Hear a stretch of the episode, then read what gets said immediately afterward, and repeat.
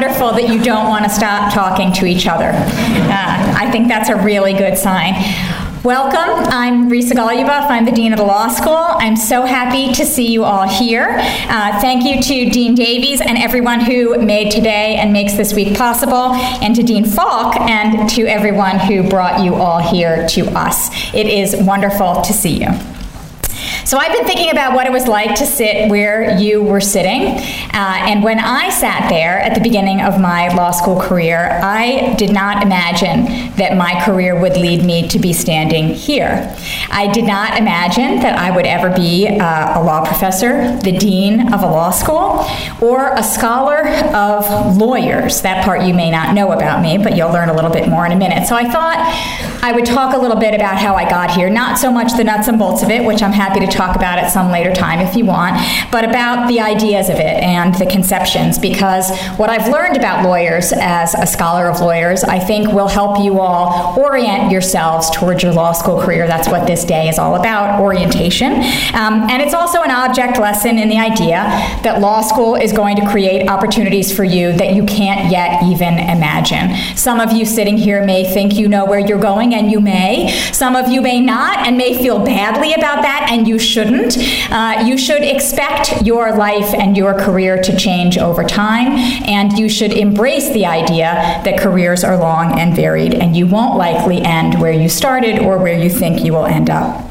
So, when I began my scholarly career, I thought I would study how regular people made change in the world. And my very first law school uh, paper that became the dissertation that became my first book started out talking about regular people. It was about a group of African American teenagers in the World War II South who were lured to Florida to harvest sugarcane and were virtually enslaved when they arrived there. And their parents wrote letters to the Department of Justice and to the NAACP trying to help their children, trying to get them back, trying to get them out of slavery, trying to get them home. World War II, by the way. That was not a, you didn't mishear that, slavery, World War II in the same place. Um, and the questions I was asking from those letters that I was reading was uh, what happened to these teenagers? How did their parents argue to help them? Who were they arguing to? What does all this tell us about how they understood what their rights were at a time before the modern civil rights movement? These were important questions. They were questions that I went on to answer. I thought it was really important to understand what happened, to capture their stories, to understand their own efforts on their behalf. But it quickly became clear that the story couldn't end with their articulations of harm and rights. They entered into various legal apparatuses. They made their claims to lawyers, black and white, and the relationships with those lawyers then became key to the fates of their children and to their own sense of rights and their own efficacy in the world. The lawyers decided whether to take their cases or not. The lawyers decided whether they would make arguments for them and what those arguments would look like. And what became clear to me was that the lawyers facilitated and mediated these people's interactions with the law, and in some cases thwarted their interactions with the law. Now, I was already in law school when I was doing this research, and I went to law school because I understood that lawyers had power. But I really never fully appreciated how much power that was until I started this project and started studying and realized how crucial lawyers are to the efficacy of regular people, to having their voices heard, to achieving their goals, and to helping them make change in the world. And so I became not just a scholar of the law, but a scholar of lawyers. Now, law is deeply connected to the rest of the world. It is deeply about people in every way. It's about politics, society, culture, economics. Cases exist because real people, like those teenagers and their parents, experience harms that they think the law can help them fix but my focus has increasingly been on the power that lawyers wield as real people come to them. My second book was about a problem that had existed for hundreds of years for regular people, but lawyers had not thought it was a problem. And the book is all about how a group of lawyers go about recognizing what we call a legal problem and then changing it. So, what's striking about these lawyers for, is that for the most part, they're not famous and they're not unique. I'm not only talking about the Thurgood Marshalls of the world, I'm talking about every single lawyer who wields power by virtue of being a lawyer. So the question is what is this power, right? What is this power to make law, to affect real people, real institutions, real companies, real nations, real economies? The law unlocks doors and enforces contracts. It puts people into prison and takes them out. It allows companies to merge and to go bankrupt. It creates treaties and it ends wars. But it doesn't do any of those things without lawyers, without people. Now, when you're you're, you're going to start law school on Wednesday, I know you're already started. You've already started your reading. Someone yesterday said to me, "I was just catching up on some reading." I said, "You can't be catching up because catching up presumes that you are behind. We haven't started yet. You can't be behind, right?" Um, you can't be. Uh, uh, but you are about the readings most of you have been assigned are cases. And in the cases, you're reading what judges have written. And you're trying to figure out the rules judges have laid down. And you will be, for a while, very focused on judges. And what I want to say to you is don't forget that behind every case is not only a judge, but a lawyer, usually two at least, right? There are lawyers that make these cases. And the lawyers are not all powerful, they operate under many constraints, they operate in conjunction with clients, with other lawyers, with politics, with economics, with judges, with politics, with precedent, with procedures. I said politics twice, it must be important. Um, all these, though, are people. And people make law, and you will make law. So, this is all to say law is not some constant external impersonal force out there in the universe existing in a vacuum. Law is made, not found and it will eventually, routinely, momentously be made by you. I've been acutely aware of that as a law professor and now as dean, that my job is to ensure that you understand your power as you become lawyers and that you are equipped to deploy it with integrity and responsibility.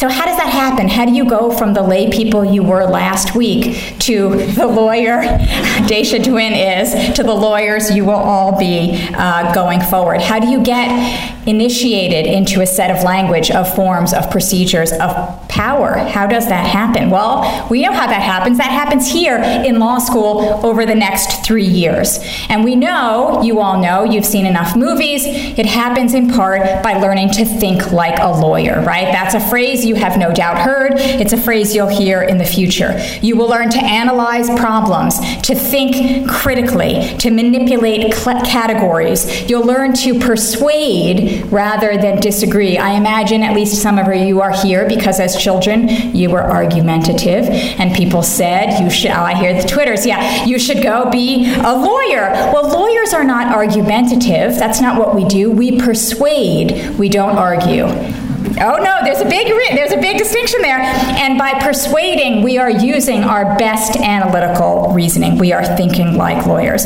But thinking like a lawyer is not all you will learn here, and it's not all you should think about learning. There are two other really important aspects to your legal education. One is experience. It's the experiential learning that you'll do in clinics, externships, pro bono work, negotiations courses, legal research and writing, summer jobs, alternative spring break. It's the real world experiences that you'll have with real people. Think about one of those parents of those teenagers walking into your office. How do you help them? What do you do? What kind of empathy do you feel for them? What does the world look like for them? And how can you make it a better place? The experiential learning teaches you integrity, responsibility, judgment. It can't teach you empathy. That's something you have to have, I think, although we'll talk about that again in a minute. Uh, but it enables you, it gives you opportunities to express your empathy and to figure out the best way to communicate it. The third part of your legal education is thinking big. It's, a, it's using a wide array of scholarly perspectives to foster the big picture thinking that is critical to leadership. It enables you to put the one on one interpersonal relationships into larger perspectives. When you sit in the boardroom and you encounter a deal, why this deal? Why now? What's going on in the economy that makes this possible or necessary or salutary for my client? Why has this social movement just erupted into the political, public spotlight right now? In order to be able to answer those larger questions, which will help you do the best both for your client and for the larger society, you have to know more than analytical thinking. You have to know more than experiential learning, more than the skills you'll need to take a deposition or make a deal. You have to know history, jurisprudence, economics, psychology, politics, philosophy, religion, sociology. That's what enables you to keep drawing on your legal education, not just in these three years, not just in your first job, but for the rest of your lives as you go on to be leaders in your own right. So you'll learn not only to think about how to manipulate set legal categories, but also to take ownership over what the law most fundamentally is, to think about not only what needs to be done in a given moment, but what can be done and what should be done, not only to practice the law, but to lead the law. In order to do that, you have to become partners in your legal education. And for those of you who are here on Friday, I mentioned this then. You are looking for mastery. You are not passive recipients consuming an education.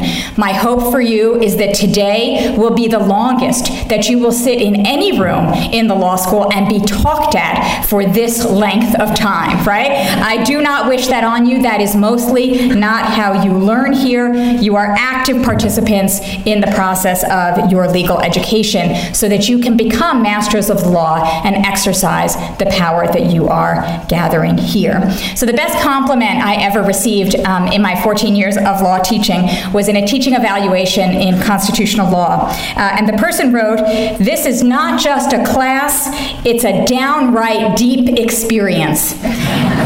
And I thought, that's right. And that's what I hope law school is for you. That's my goal, right? I, I, didn't mean that. I didn't mean to say I assumed that was right. But that was what I wanted, right? I want you to come into the classroom. I want you to come into law school. And I want you to think this learning isn't just about the doctrine that's in front of me. It's about mastering and being a partner and understanding the power that I will wield to challenge myself to own this material so that I can be the kind of person person who makes the law happen. So, if that's what we're doing here, if we are endowing you with this immense amount of power, what comes with that?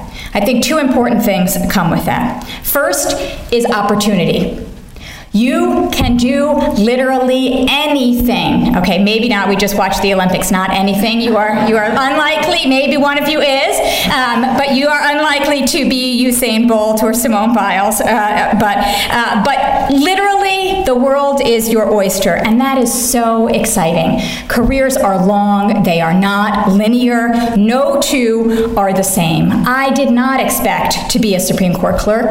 I did not expect to be a law professor. I did not not expect to be a law school dean. You will meet Daisha Dwin in a moment. I don't know exactly what she expected, but her career has been varied and interesting, and I would say long, but it hasn't been that long yet, and it's already an amazing, uh, an amazing and wondrous thing. And your careers will be that way too. And I know that you sit here and you're a little nervous and you're not quite convinced that it's going to be wondrous and amazing, but I'm going to tell you that it is. And I know that because I have watched 14 classes of of you before and watched what you all have done in the world. And I know that our students are clerks and they practice in nonprofits and in government, that they're CEOs of hedge funds and they're heads of legal aides and they're U.S. attorneys and they're congresspeople and senators and presidents and judges.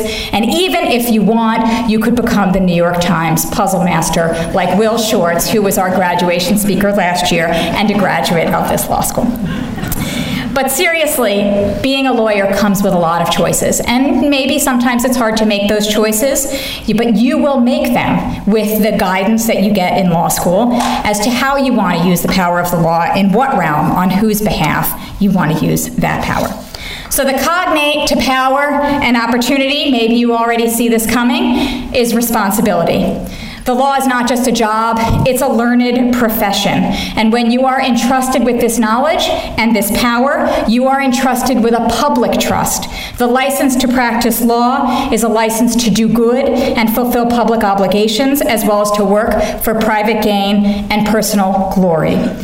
There is no single path as to how you discharge that public trust, whether you do it in your day job or not in your day job, whether you do it through philanthropy or service, but all paths flow through your understanding of yourself as a person who holds this trust, that you are an active participant in the law and in the governance and leadership of American society, American legal profession, American business, and in fact, in the larger global community. There is no better place than UVA Law School to become this kind of lawyer, to have access to the opportunity, to understand the power of the law, and to exercise it responsibly. You already know all the major basic reasons why that's true the amazing faculty, the incredible staff, the deeply impressive students, our wonderful curriculum. I love this place. It's an amazing place for all those reasons. But more than that, and I hope that you already know this too, the faculty, the staff, and the students here are all engaged in a larger shared enterprise beyond the formal curriculum, beyond the process of professionalization that you're beginning. And it's an enterprise that never loses sight of the importance of humanity, respect, relationships to both the educational process that you're in now and to the workings of the law that you are going to enter. We all come from different backgrounds, we're going different places, we have different experiences, views, attitudes, interests, hopes, and dreams. I will ask you more than once what are your hopes and dreams? Don't ever forget to ask yourself, what are my hopes and dreams? But we are all here because we all aspire to a real intellectual, pedagogical, and professional community that fosters and honors dialogue across difference. The people around you, I was thinking of starting this speech, and I just don't know if you all watch these movies anymore. You know, look to your right, look to your left. One of you, okay. So I say, look to your right, look to your left. These are going to be your friends, your colleagues, your networks. That's what the real thing is, right? Um, and, and, and that doesn't mean that you will agree. And one of the enduring visions I have when I think about UVA Law School and dialogue is. Um, a man and a woman who were in the same small section. Uh, they were friends, nothing romantic, and uh, they were in a, a, class that I taught in my home with my husband about work family balance. And we had a, a chair and a half, you know, where a couple's supposed to sit and watch a movie together.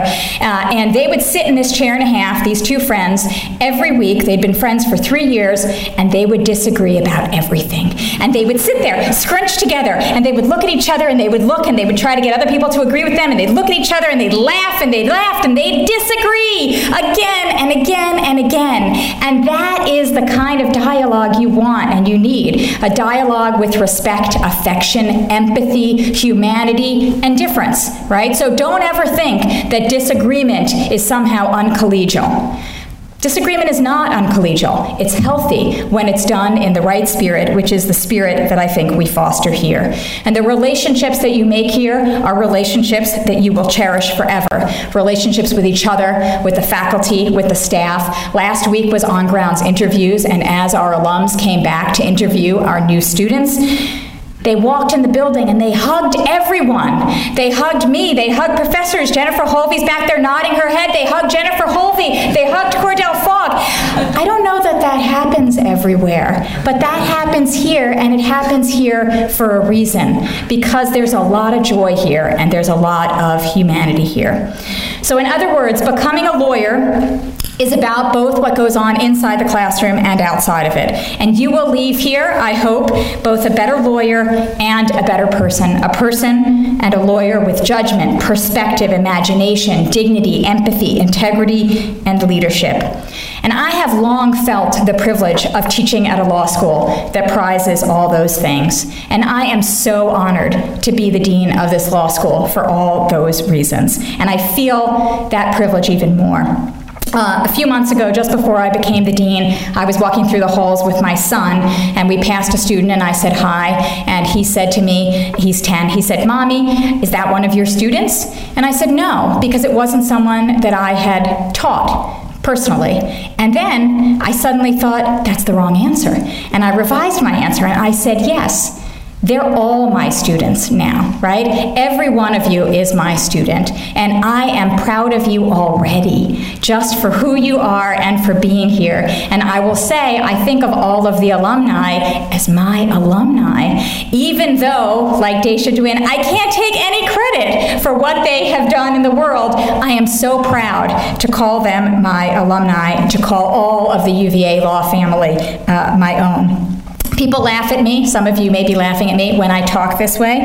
Um, my husband jokes that I love lawyers. Well, he's a lawyer, so that's very self serving for him. Uh, but it's true. It's really true. You know, it's been uh, uh, more than a decade of, of being a lawyer, of teaching lawyers, of writing about and researching lawyers, and now leading an institution where we educate lawyers. I think I know lawyers pretty well. And I do love lawyers. I also have a pretty good feeling about you all, by the way.